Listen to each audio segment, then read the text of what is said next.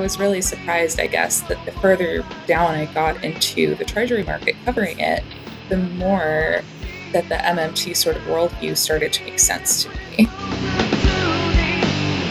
I've been lucky enough to be at some places that have been very reporter driven, but there are newsrooms that are very editor driven. And it's a very top down kind of thing, and you'll write something but you know that the thing that you write and file is not going to be what gets published.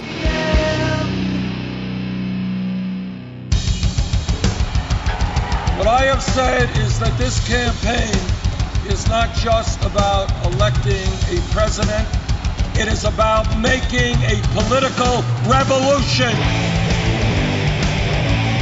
MMT. Taking money from our children and borrowing from China. People are dying. Is the program so critical it's worth borrowing money from China to pay for it? And if not, I'll get rid of it. Stop lying!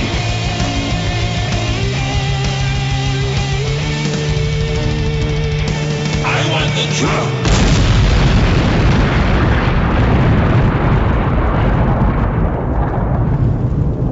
Let's see if we can avoid the apocalypse altogether. Here's another episode of Macro and Cheese with your host, Steve Grumbine. And this is Steve with Macro and Cheese. I have got a different show for you today. I have been trying to get my mind wrapped around the bias that I see in the media and trying to understand why all the business sections and the political speak always tend to be written through the lens of neoliberalism. I mean, everything from sitcoms to your kids' coloring books, you name it. And, you know, I ran into an individual at the third Modern Monetary Theory conference and recently got to hear a phenomenal interview with her on the Money on the Left podcast. And so I figured I've got to talk to her. Her name is Alexandra Scaggs and she's a financial journalist based in New York City. She covers markets and investing at Barron's and previously covered markets for the Financial Times, Bloomberg News, and the Wall Street Journal. So, with that, let me say hello to my guest. Welcome. Hi, thanks for having me. Better believe it. I love that interview. I really, really do. It piqued my interest. I hate that sometimes I have to follow behind those guys because they're just so sharp and they have so many great contacts. But when I heard you, I was like, I've got to have her on my show. I've got to have her here to talk about this. So I really appreciate you taking the time to do that. Of course. Thanks so much for having me on. I mean, it's always fun to talk about the media stuff because I feel like I have kind of worked everywhere. it's like people make fun of me now. Where haven't you worked? And I'm like, uh, don't worry about it. the list is becoming smaller, huh? Yeah. Oh god, yeah. So I feel like I've like seen, I guess, the different ways that different newsrooms operate and sort of seeing the ways that they're similar and the ways that they're different almost helps me think more about the way that the views are built and sort of where they come from from like the ground up or like the top down. You know, it's interesting because one of the things that I really value about you is that the writing that you do is written with a MMT undertone. Like you understand modern monetary theory, and I hope so. It comes out in your writing, and you know, obviously, for the Modern Money Network to bring you in to have you at the conference, it tells me that they have some faith and confidence that you know what you're saying, and you know, you add that together, and you are a rare gem in the journalism world. It's just. you're like a hen's tooth. You're like a four leaf clover. oh god. Oh, sadly though, right? Like I feel like so it's a little weird because I feel like sometimes it can be difficult to cut through all of that even with my writing. It's like, you know, I work at different places and different places do edit differently.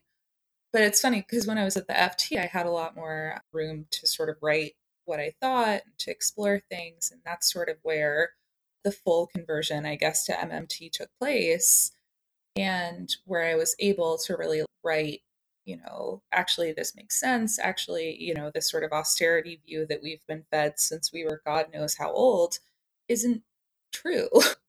and I figure now, at least, now that I've written that and that's like out there, if people are hiring me, they're sort of knowing, okay, this person has this view, but we think that she can do her job regardless, which is good because a lot of editors are very skeptical about the whole thing, which is not ideal, but it's still, you know, I'm hoping that the fact that I really am behind the sort of the expansionary, all inclusive vision that MMT has, and I can hopefully understand credit markets kind of gives people a little bit more or makes people who are in credit markets think twice.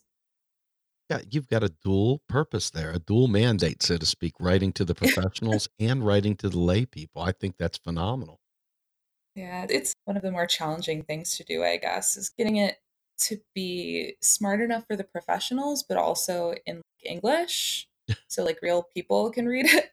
Because half the time, like I'll read research or try to learn about some corner of some market, and I don't like feeling like my brain's been put through the fire, you know? Yes. Uh, so I know how it feels. Okay, well, if I can sort of make these guys explain themselves and then hopefully explain some of this to people who like shouldn't have to feel like their brain has been put through a wash cycle, you know, hopefully that can be helpful. One of the things that I felt like I needed to ask you, I have a master of business administration and a master of science, and both of them took me down economic trails where I had to learn the classics, so to speak. And I had been in the Ron Paul camp years ago, many, many moons ago. Ah. And, you know, the gold standard thinking and then the neoclassical, you know, crushing blows that you get from grad school and having to unplug all that stuff.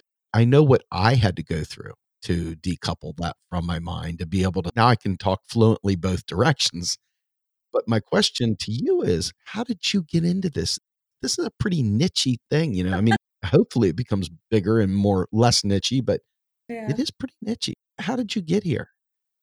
So I got here actually by covering markets, believe it or not.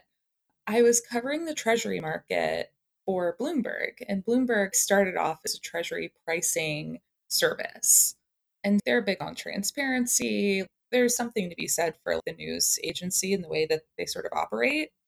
And so I was learning about the treasury market, and like there were a few things I just did not understand okay, we've had how much QE and treasury yields are where? Like, you know, having the 30 year yield not be high when interest rates have been zero for a decade at this point, or at least when I had joined Bloomberg, none of that made any sense to me. And then I actually met Rohan Grey and I talked to him about his understanding of economics, and he's a very effective advocate Yes. because he sat me down and shouted at me until I understood it, which I always tell people I'm so glad he did. Because, you know, then I actually understood the market. And then I could talk to people in the market who've been in the market forever a lot more easily.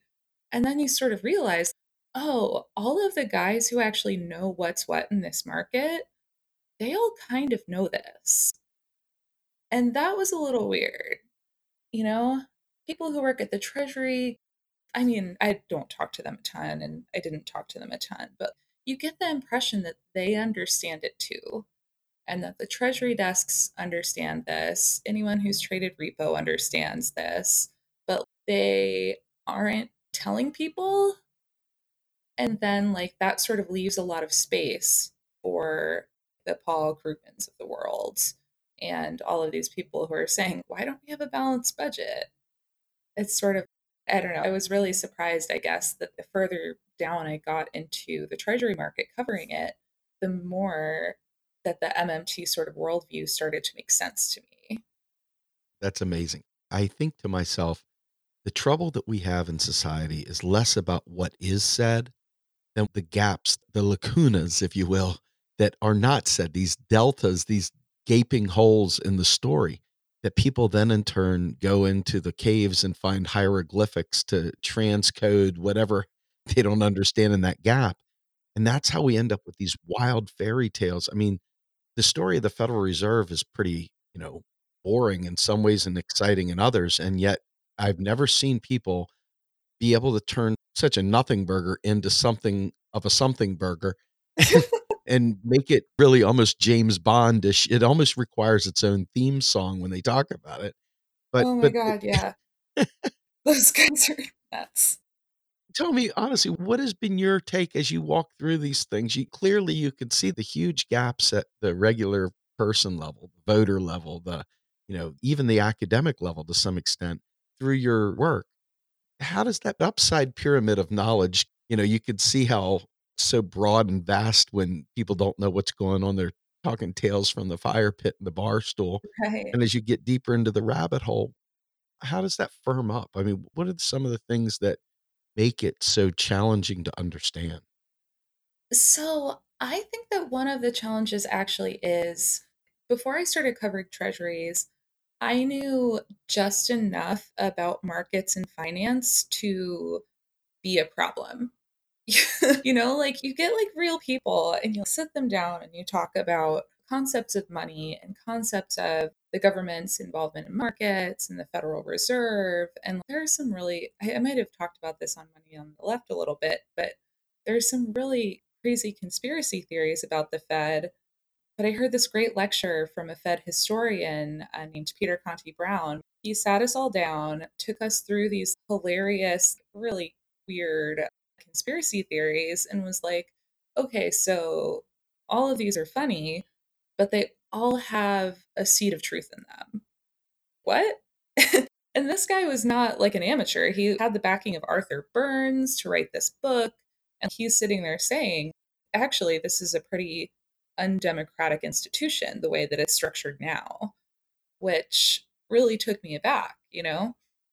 And I feel like, you know, after I had gone through you know, my liberal arts education and I had talked to a bunch of people in the market and was just like sort of learning about finance and stuff and econ, you know, I sort of just accepted what people were telling me. Oh, I must have been wrong because all these people are experts and they're saying this. So that must be the way it is. And then it's funny because then I learned even more and I was like, oh, actually, I was kind of more right beforehand. you know? Actually, the guys who are sort of mad at the Fed are more correct than I was when I was like, the Fed is a purely technocratic institution. It's, you know, a, not political at all. But that's what I was taught, you know? The idea I joked with people before, and they were like, well, the Fed, the Fed, the Fed. I said, have you ever seen a progressive president before? A real progressive president, not a neoliberal Right. progressive next to their name kind of president, but a real legitimate progressive president. No. So you have no idea what a real progressive would appoint to the Federal Reserve Board, correct? Yeah. And so you have no idea what it would look like when they start cleaning out the offices of the neolibs and the other hard finance people, these sound finance people that are all about markets, et cetera. You don't know what that would look like either, right? So let's find out. Let's get ourselves a Bernie Sanders president and see what that looks right, like. you know? right. For me, one of the light bulb moments was that the board of governors is appointed, and they seem to always find, you know, these Wall Street natives to throw in there, and you never understand why it always looks exactly the same as it did before. Yeah. People are like, why is our economy always the same? Well, got the same people. They all studied with the same people. That's pretty wild. What has been your biggest aha moment through this process here? Obviously, coming into this profession, you have a pretty bright light on you in terms of, you know, if you're saying crazy stuff, people are not going to read your work. Mhm. And you've got editors that are staring over your shoulder, et cetera. Through this process, what would you say has been your biggest aha moment? So that's a really good question. Learning about MMT, like that process was what helped me understand economics, right? And I'm trying to think of one aspect of it that would be specifically that specific instant was when all of a sudden I saw everything. You know, actually maybe maybe there is one. So this was actually after I was at Bloomberg. This was when I was at the FT. And I started seeing after the election in 2016, I started seeing all of these Democrats come out and start writing these op eds about how, you know, oh, the Trump administration is going to run our fiscal health into the ground. He's going to bankrupt America. He's going to do this or that. And I started looking and, well, I don't understand. there was no real UK issues with like fiscal expansionary policies for different reasons, right? And you can also definitely take issue with the way that the current administration has been pursuing their fiscal policies. I think that there's a way to tell that story and to say that story, but just being categorically opposed to fiscal expansionary policies, but like only when your opponent is in office, just strikes me as so disingenuous. And I was like, well, these guys were saying something kind of different a little while ago, but actually, they've been pretty consistently in favor of austerity for a while. And then I sort of realized, like, oh, well, what they get from austerity is they sort of keep their position as like the wise man who like gets to write in the New York Times. I just remember like kind of figuring out what the game of that actually was. And I was writing, I think they had a series that was called Someone's Wrong on the Internet. there were a lot of people, yeah. it's never me, of course. No, just kidding. No, never. but I remember seeing some op ed where I was like, you know, this is really disingenuous. And this is kind of the stuff that they've been saying this whole time. And, you know, interest rates are zero or close to zero.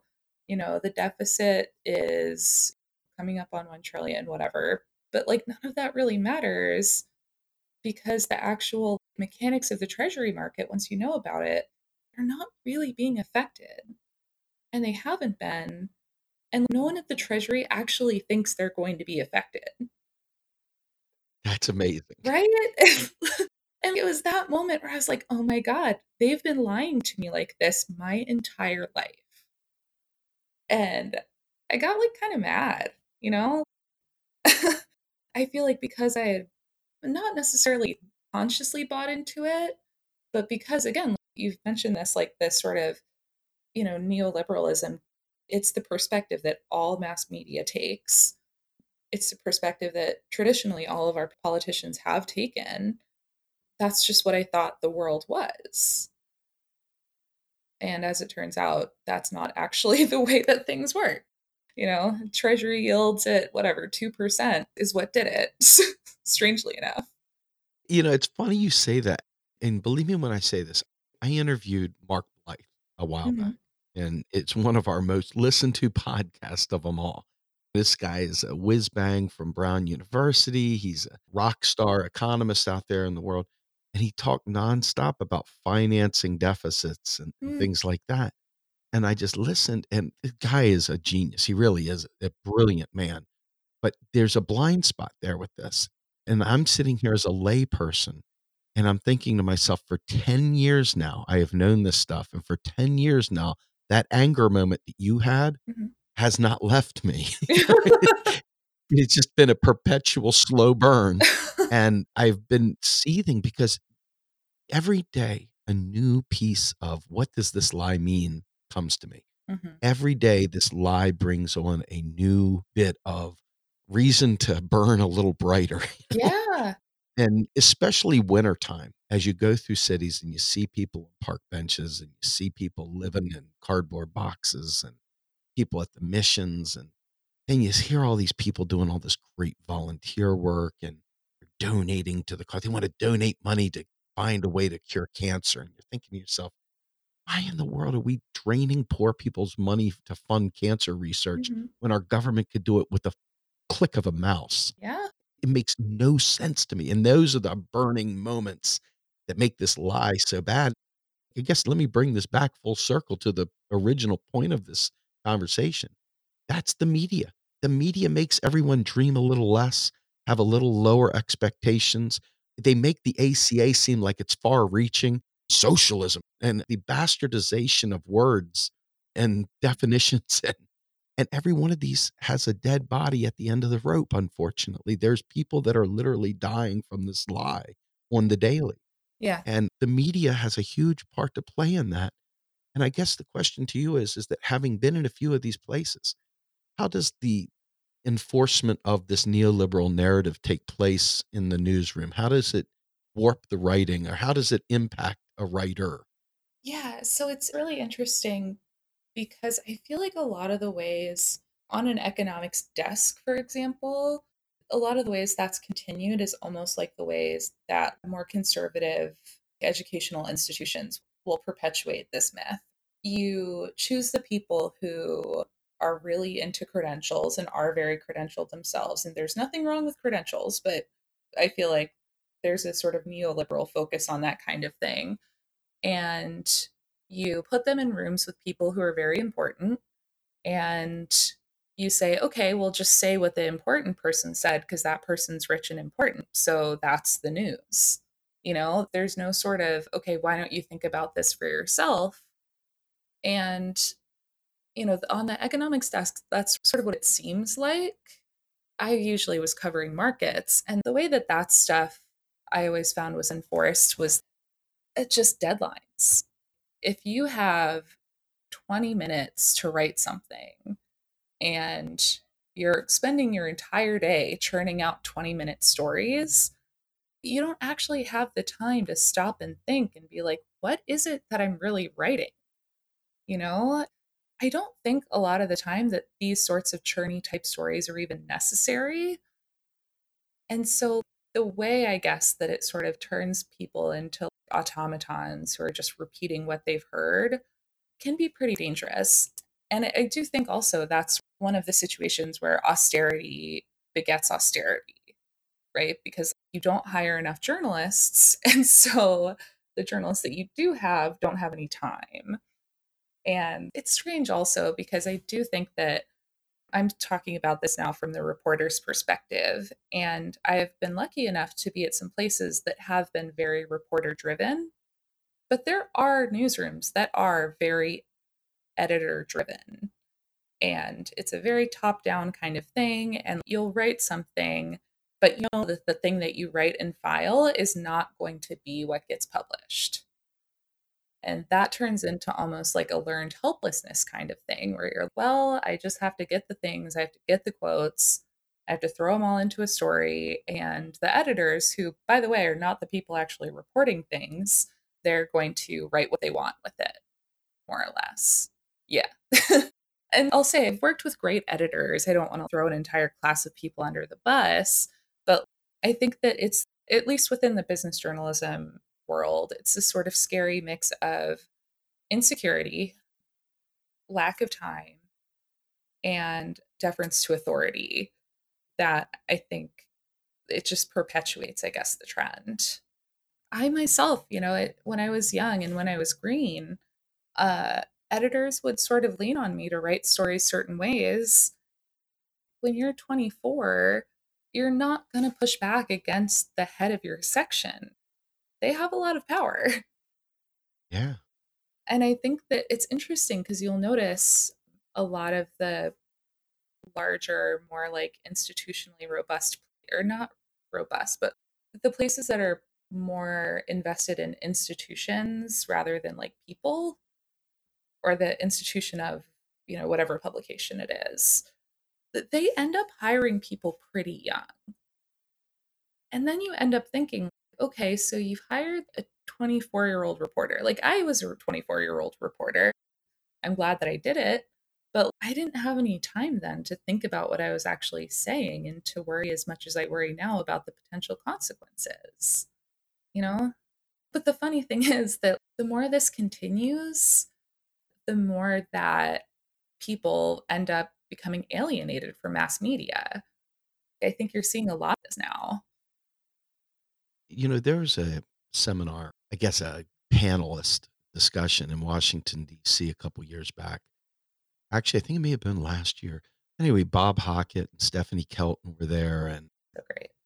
What's his name? Um, the gentleman from 350.org, Bill McKibben. Oh, right.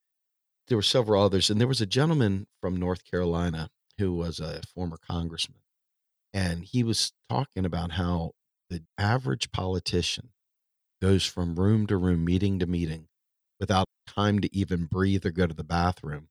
And they're given like a little teeny piece of paper to say the things they need to know before they go into their next meeting. And they don't have very deep convictions. They don't really know what's going on. They just they say something he said. So in other words, don't lose hope. You can change their minds because they're just wafer deep on these things, most of them. Huh.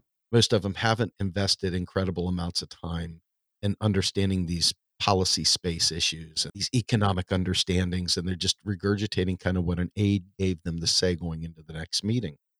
And I found that rather interesting because I think we're all in kind of a bit of a fast food culture. We're trying to get things done, got deadlines, hurry, rush, rush, rush. And so people flip on the TV, they read a article that comes across alert that comes on their phone, whatever. And that's probably the beginning and the ending, or maybe just a quick Twitter, one little tweet, and they got enough to fill their their knowledge base. That's more than enough information right there. One tweet. It's a soundbite culture. And you're writing articles for people and you're explaining very important, very deep, detailed things. And the average person, by design, I believe, doesn't have enough mental capacity, mental space, mental time to be able to ingest that and process it, make decisions on that. So they go to the easiest understanding they can. And I imagine that's got to be a challenge too when writing to people, knowing that you've got this tiny window of time to capture what they're thinking and what they're saying and so forth, and boil that down really, really quickly and still at the same time have an impact. I mean, that's got to be a challenge. Yeah. Yeah, that's a great way of capturing it, a really good way of describing it. Yeah, I still struggle with that. I feel like, especially in markets, like you have to learn a lot to say anything confidently. And like, I don't know, maybe it's like that with everything, and markets just seem complicated. So you actually know that you don't know that much. But I feel like, you know, before I could write about the mortgage market, I had to talk to seven fund managers and a few analysts and do a lot of reading and oh, the CFPB put this regulation into place in 2010 because this and that. Most of that doesn't get into a story, right? But I feel like I have to know all that before I can say, okay, this is the story. For example, with the mortgage thing, I don't think mortgages, mortgage finance is that scary right now. I think that they're pretty much okay but to come to that conclusion, I had to learn a lot of different things because mortgage markets were what blew up in 2009, right? First thing you think about is, oh, that's like risky and scary. Let me ask you a question. Having been around this for a while, what would you say is the biggest challenge you have in terms of getting modern monetary theory lenses baked into your stories and getting them past the editor's desk? That's a really good question. Because I've been covering markets, I think that writing about the treasury market is actually a good way to sort of embrace the concepts because again you've got a scoreboard for that which is a kind of a cool thing right? All of the crazy people who are like oh it's going to be hyperinflation because you know the fed is doing all of this stuff. They've been so wrong you know? I actually heard secondhand that one of these gold standard guys was saying okay actually i think that in a world with quantitative easing, MMT kind of makes sense, at least as opposed to negative interest rates or like some of the other policy tools people have been trying to use. And I thought that was amazing. I do think that because markets have been so, what people thought was going to happen in markets over the past decade just didn't happen. That's really made it easier from like the treasury market perspective. However, as soon as I try to extend that to anything else, I think the bar goes up a lot.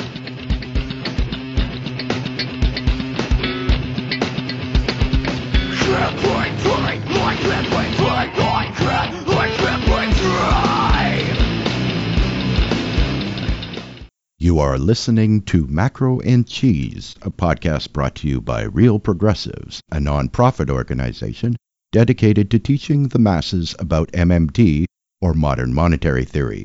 Please help our efforts and become a monthly donor at PayPal or Patreon. Like and follow our pages on Facebook and YouTube, and follow us on Periscope, Twitter, and Instagram.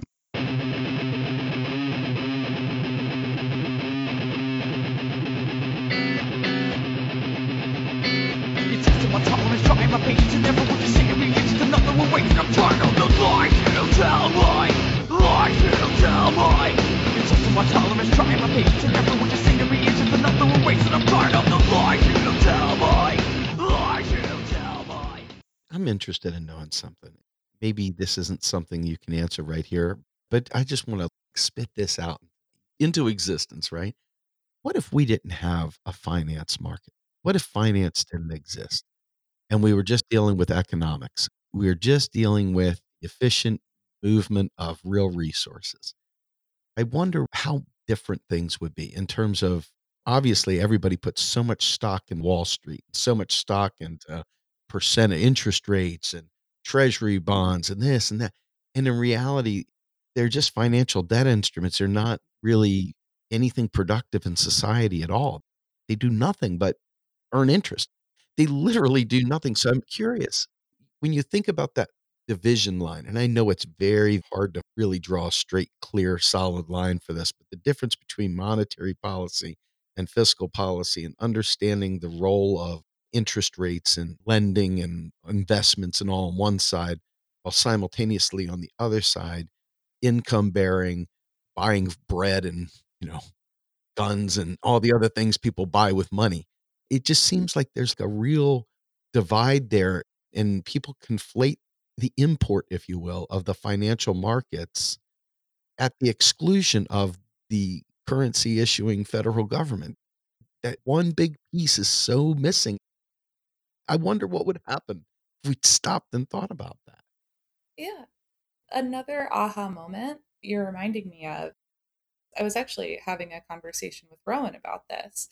And we got to the point where I was still feeling a little skeptical because I was like, oh, well, I have been told that decent people believe this one thing for so long that I'm like, oh, well, that must be right because I want to be decent. You know, I want to be polite, civil, and whatever other bullshit than, than neoliberal people want to be. I don't I don't know.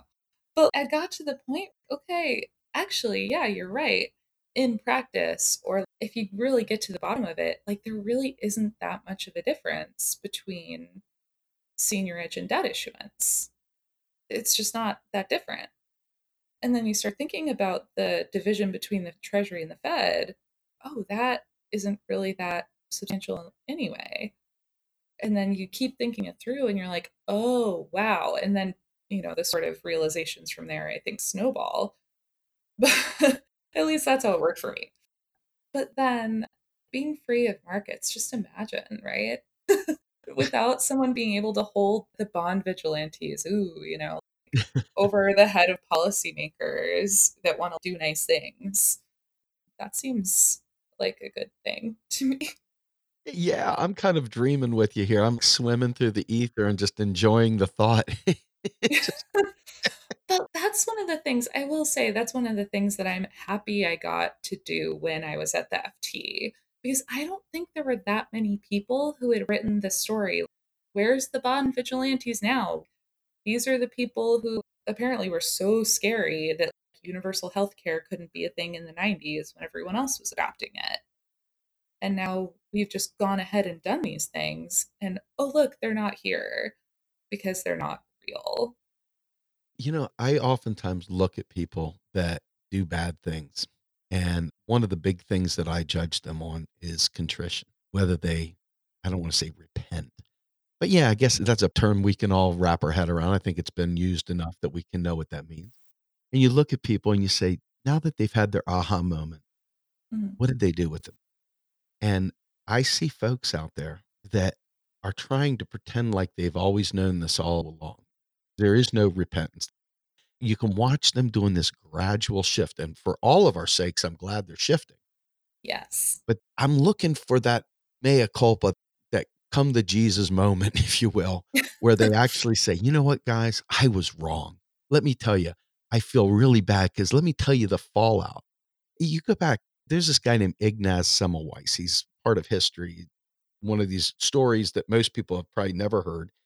And he was the guy that discovered that if you washed your hands with bleach in the hospital, that germs stopped going around. He had no idea. He just couldn't stand the smell of the cadavers at the school that they were doing, you know, all this stuff in.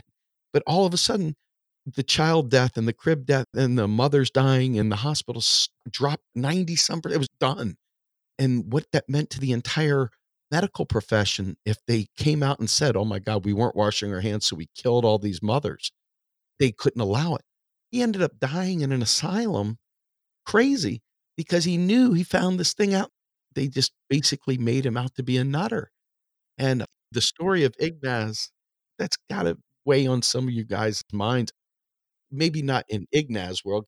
That's kind of a weird reference, but in the real world, I mean, now that you know, I look at these guys, I know damn well Krugman. I know he knows. Yeah. No, exactly. Well, and that's what drives me nuts. But like the thing is that the more that you think about it, the more that for them, I'm not sure it matters. I don't want to generalize or anything, but I feel like at the heart of this sort of neoliberal ideology is just a total disregard for an entire class of people who just aren't holy people in their view. People who didn't go to college, people who struggle to keep together jobs. I just feel like if you think that only a certain class of people, say, is redeemable, then neoliberalism, and I don't think that, but I feel like you look at neoliberalism and you realize that's sort of the underpinning assumption of it. That's pretty grim, right? But for them, I think that the reason they're shifting their position is not because they realize that they're wrong or whatever. I think it's because, uh oh, the barbarians are at the gate.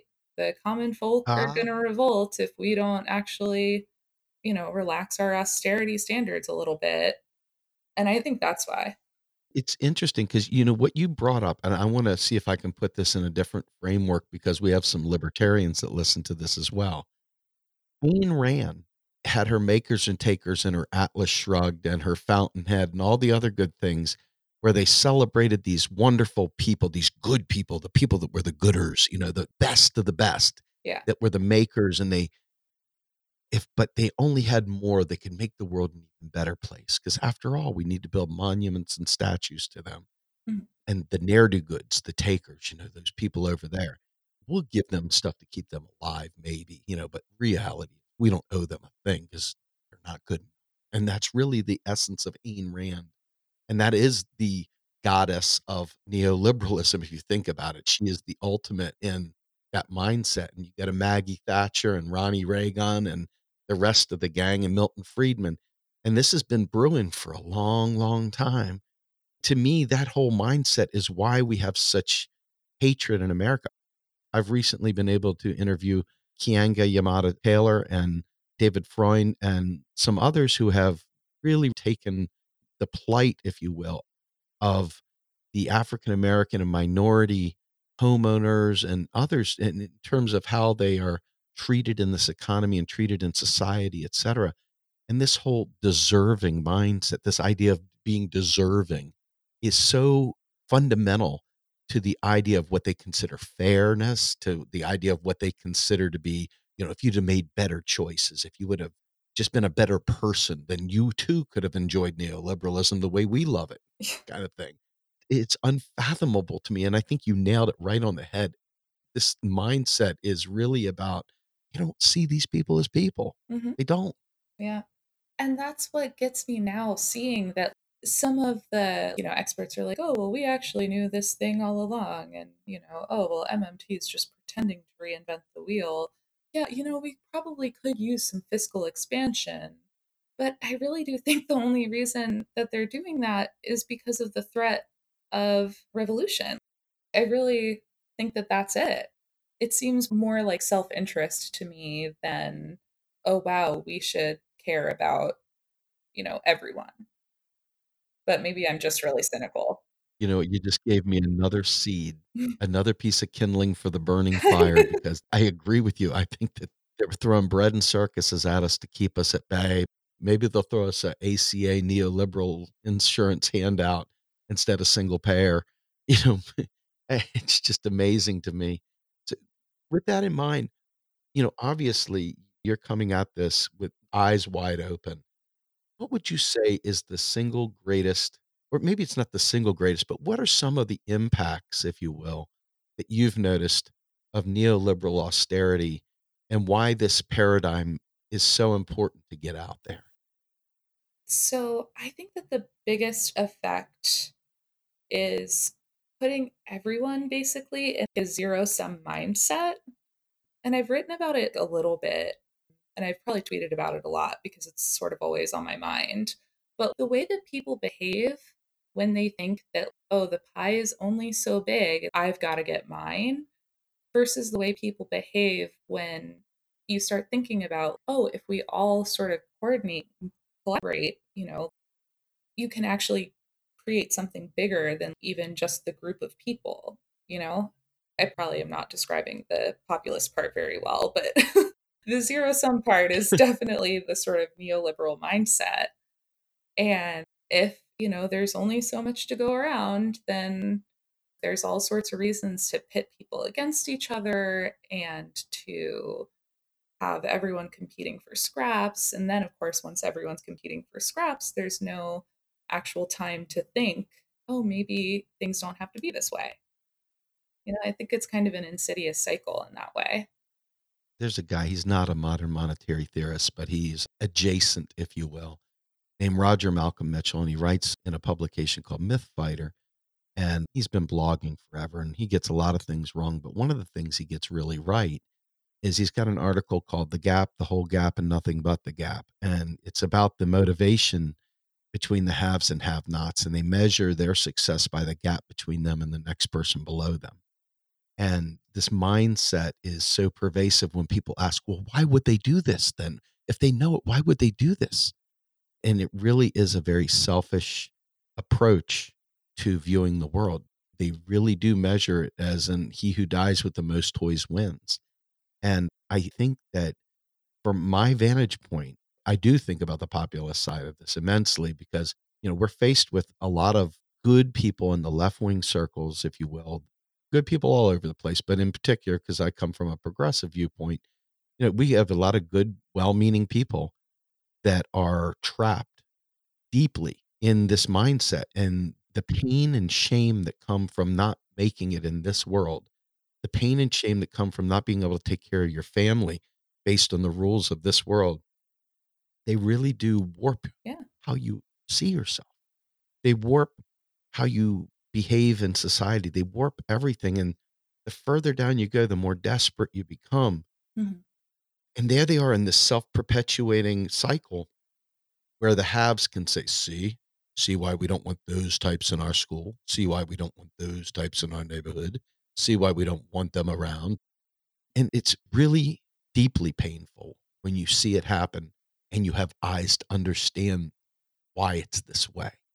I think from my perspective, you know, you articulate these things so nicely and cleanly in writing, especially in these financial markets. But let me ask you as a human being, you know, what are your experiences seeing this stuff? I mean, you obviously run in some pretty elite circles just given the work that you do.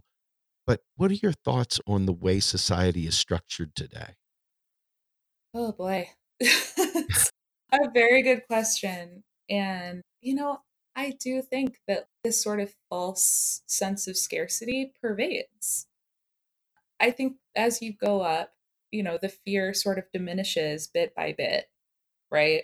But I also think that because billionaires and huge corporations are squeezing every drop of profit that they can out of the economy, this sort of real, you know, material fear is starting to make its way further up the class structure. And I'm really hoping that people all over can understand that. But it is, like you said, it's really hard to break this sort of zero sum mentality. For me personally, I mentioned this on Money on the Left. Once you see it, you kind of can't unsee it. A good way, I guess, to talk to people who I know about it, because, uh, you know, I always try to think of, okay, how can I sort of get this across, right? How can I get this across to people who I know who are doing fine and because of that can't really see or perceive the suffering that's really happening outside of these sorts of circles? it's funny because I think one good way is just, hey, guess what? This sort of scarcity mindset is clearly wrong because look at the world right now. Financial markets aren't changing. There isn't hyperinflation. You know, bread, there aren't bread lines in the cities because the Fed did QE. And, you know, it's been hard because at the same time, I think that everyone has like vulnerabilities and weaknesses, right? Sure. I personally have run into my own recently. And, you know, I've seen people I care about and love run into their own. And I don't come from like a posh family that like came over on the Mayflower, right? I'm not personally that removed from poverty that I never see it. And I think just even seeing it is really important, you know, paying attention to people outside of your immediate surroundings and thinking about just people you might not run into in your workday, I think is really big. And so I've been actually thinking that I should talk about this more. But I am in recovery. I'm about a year sober, which is very exciting. Oh, a lot Um, than I you five minutes ago. thanks. But that was a big, the recovery community is one of my favorite things in the world. For me, I know I was drunk for like a good 10 years. You know, I wasn't drinking in the morning, so I could tell myself, oh, well, I'm fine. But I was still numbing myself out and not seeing anything beyond my own nose. So, yeah, it's really so that was like a getting sober was like just a wildly world reorienting thing for me. And it like sort of reminds you of what actually matters. And it's not okay, who was first with that M&A scoop? you know, who beat the person on the deal by like 30 seconds so the computers could read his story first? All of that stuff seems so kind of pointless in comparison. Can I pause you right there? Sure. I, I'm serious. I got goosebumps standing up everywhere. I was sober. September 15th, 2006. That's amazing. Oh, that's so you, well, wait till you hear this story. My father was suffering from what turned out to be progressive supranuclear palsy, Oh, and we thought it was Parkinson's. Mm. Well, it's deadly. Parkinson's, you can kind of go on in perpetuity, but mhm. supranuclear palsy, you got a born on date, expiration date. And I came home drunk one night, really drunk. I Mm. was going through a divorce. And my dad hunched over, grabbed my keys from me, wouldn't let me leave. Mm. And it was September 15th, 2006. Wow. And I bulked up. I'm a big man. And I Mhm. said, Give me my keys. Oh, And he goes, No, I'm not giving you keys. You can kill me if you want, but I'm not Oh. going to let you kill yourself. oh God. And I couldn't even, I melted. Yeah. Big man melted right Mm. there. And that was my last drink. Oh. Well, get this mhm. September 15th, 2016, my father passed away Oh my on the day, 10 year anniversary of my sobriety. Oh my God. That's Now, so touching. Imagine this. Do you Yeah. think I'll ever get drunk again? I, by the grace of God. He gave me the greatest gift Mm. of all time. Oh, So, yeah, you just went up 40 notches in my book. Oh, I just want you to know that. We, so we're a kindred. Yeah. Well, you sort of see it, right? Like the compassion that sobriety brings. And I think the amount of numbing that's going on out there, you know, like I'm not, Yeah. I can't, I don't want to take the world's inventory or whatever, but I tell you, I sat in an AA room and an NA room, just a oh yeah. story in and of itself. Oh yeah. and got congressmen in there with you and you've got a homeless black man with teeth missing over here Mhm. and you got a pregnant woman over here and then you got these clean people that you can tell are Yeah. leading the good life over there Yeah. it's all one room full of drunks hmm and you know addicts and people that are there for the same purpose and class didn't change that they are all children of this disease and Yep. for me recovery is a very spiritual and bonding experience and reflective and it really does come out in all the activism i do is Mhm. in fact the way i've tried to build this organization is sort of based around the 12 steps knowing that you know we're all kind of fellow travelers in our own way and it just really changed my perspective as I married the understanding of economics to that as well. Mhm. So I think it's That's like I said, what you're saying is just Oh, powerful. Yeah, it's so great. Oh, that's so good to hear. So I actually have a little bit of a funny story, I guess. Uh, Sure. so one of the times that this, I had already sort of had my world reoriented or whatever, but one of the times that it really hit home for me how arbitrary and stupid our whole economic system is, is I I had been traveling or something for work, and of course that was like a trigger for me. So I, you know, drank and then was coming back to a room and, you know, miserable, feeling incapable of even being a human, right? So, but of course, I'm still have been sober a couple of days and I had a coffee commitment. And this coffee commitment, I just couldn't do it. I don't know where to get the coffee. I don't know where to get the things. I felt like a complete disaster. And a guy who was living at a shelter down the road was like, Really? Okay, let me do it. And he totally saved my ass. Because it was one of these big meetings where there were like a ton of people and they would have been very angry if they didn't get their coffee. it's like, this guy is performing under pressure way better than I ever have. my God. Uh, yeah. And just completely arbitrary. And I was like, why am I the person who like has the place to live? Right. It's so funny when I walked in the very first meeting I ever went to it was June 13th, 1993, not to Oh, put wow. too fine a point on it. Right. And when I walked through the doors, this guy was a fat slob. He was sweaty and stinky and just biggest smile you ever seen in your life, though. Yeah. And he came up and goes, "Give me a hug." And now, mind you, I had never hugged a person before in my life like this, and he wouldn't accept no for an Mhm. answer. And so I hugged him, and it was like really powerful, really, really powerful. And it made me come back, you know. And yeah. I remember sitting out there in the parking lot of a meeting, and this priest came up to me and he goes, Steve, you know, I don't believe I've ever seen an angrier young man than you before. Oh my god. So, what I'd like to do is, I'd like to give you my God to borrow for a little while. You don't have to keep him, you can give him back if you'd like. He says, but he's a very understanding God, and he tends to take on stragglers. So, if you're interested, I'd like to give him to you for a little while. I said, sure. so he holds my hands in the parking lot. He goes, I'm just going to pray with you a little bit. It's not a big deal. It won't hurt, I promise. And he prays this prayer with me. I remember it, but I won't go into all of it. That's amazing. And I was six foot tall, 240 pounds, and none of it was fat. I had long hair. I was a angry, fighting metalhead. oh wow. And this guy made me fall to my knees, literally weeping. And it was in that moment that my life changed. And it has been that way consistently now in different ways since then. And to me, this MMT thing Mhm. is my church of sorts. It's my gift back to society for allowing me to survive all the mistakes I made. Yeah. And it's a way of saying, I don't want anyone else to suffer. I don't want any more families breaking up over finance. I don't want any more people dying without the medical care they need. I don't want any more homeless people. I don't want any of that. Right. Yeah. And come to find out it's all a political decision anyway, huh? I know, right? So- Yeah, that was the thing that I was oh god. Made me so angry finding out that it is, you know, it is sort of a political thing and the way it goes down the line.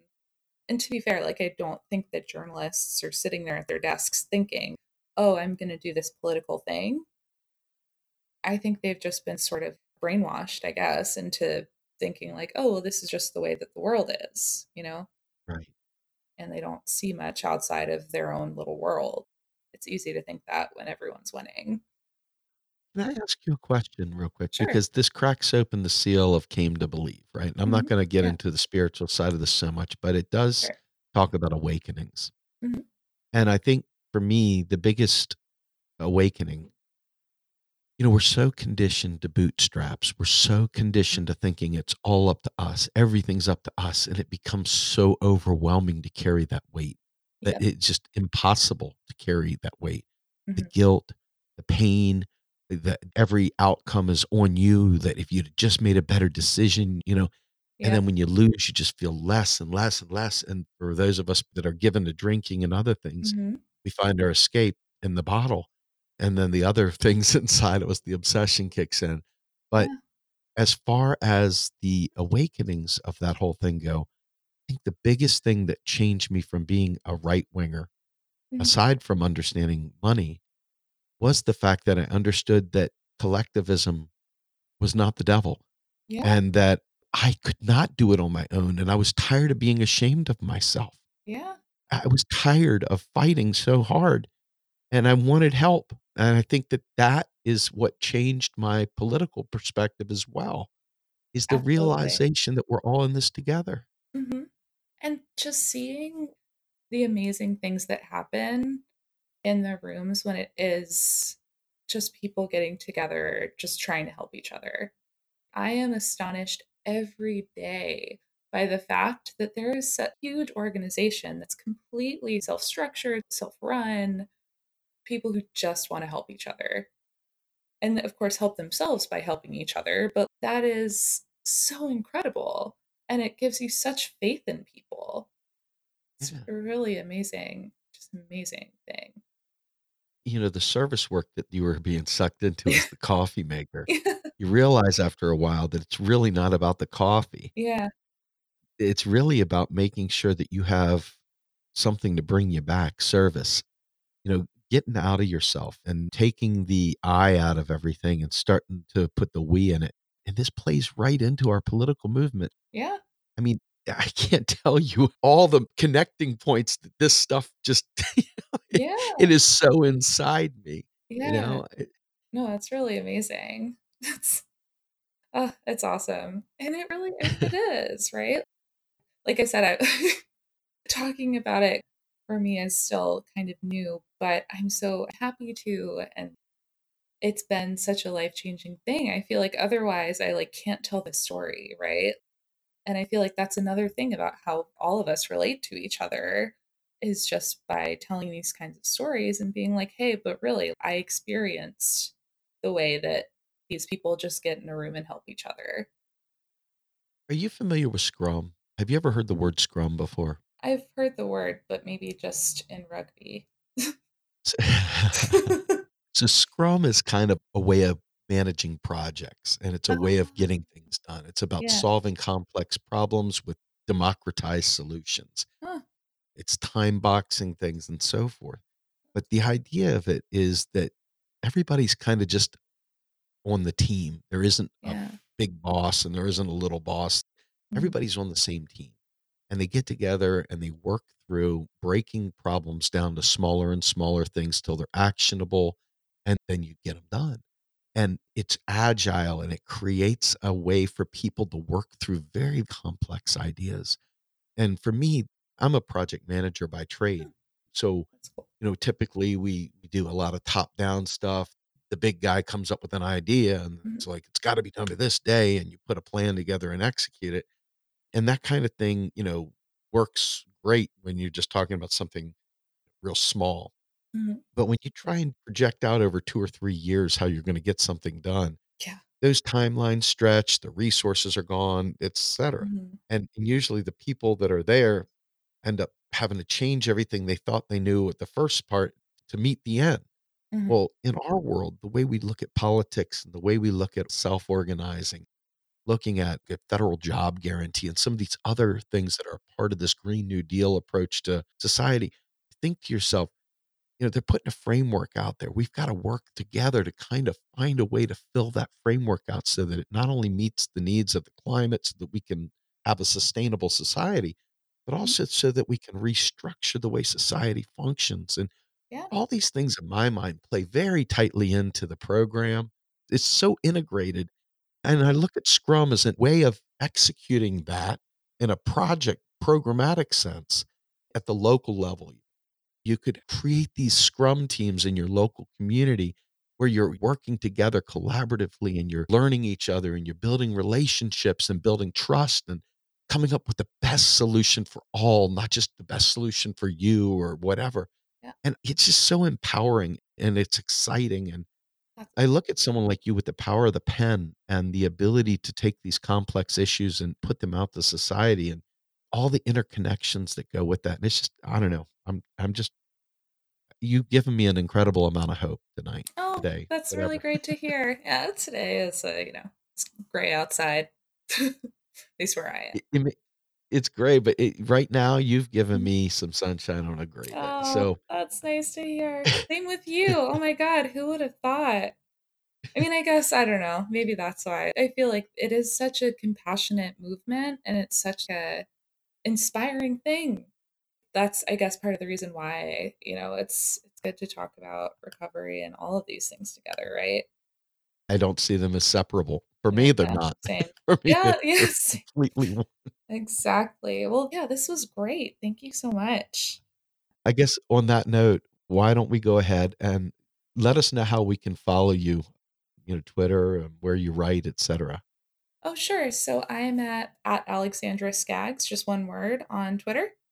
And I write for Barron's, but I will warn you, a lot of it is sort of like personal finance stuff, which can be helpful, but a lot of it's like stock picks, which, you know, is not my favorite thing to do, but, you know, it's got its uses or whatever. So I would say Twitter, and I'm hoping that I'll have a Substack up and running relatively soon. Okay.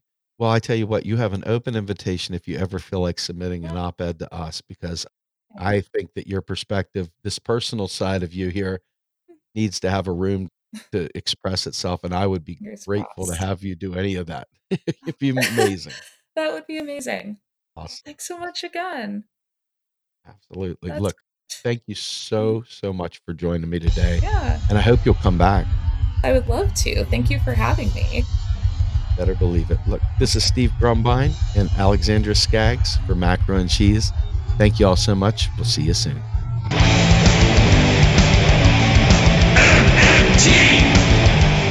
Macro and Cheese is produced by Andy Kennedy.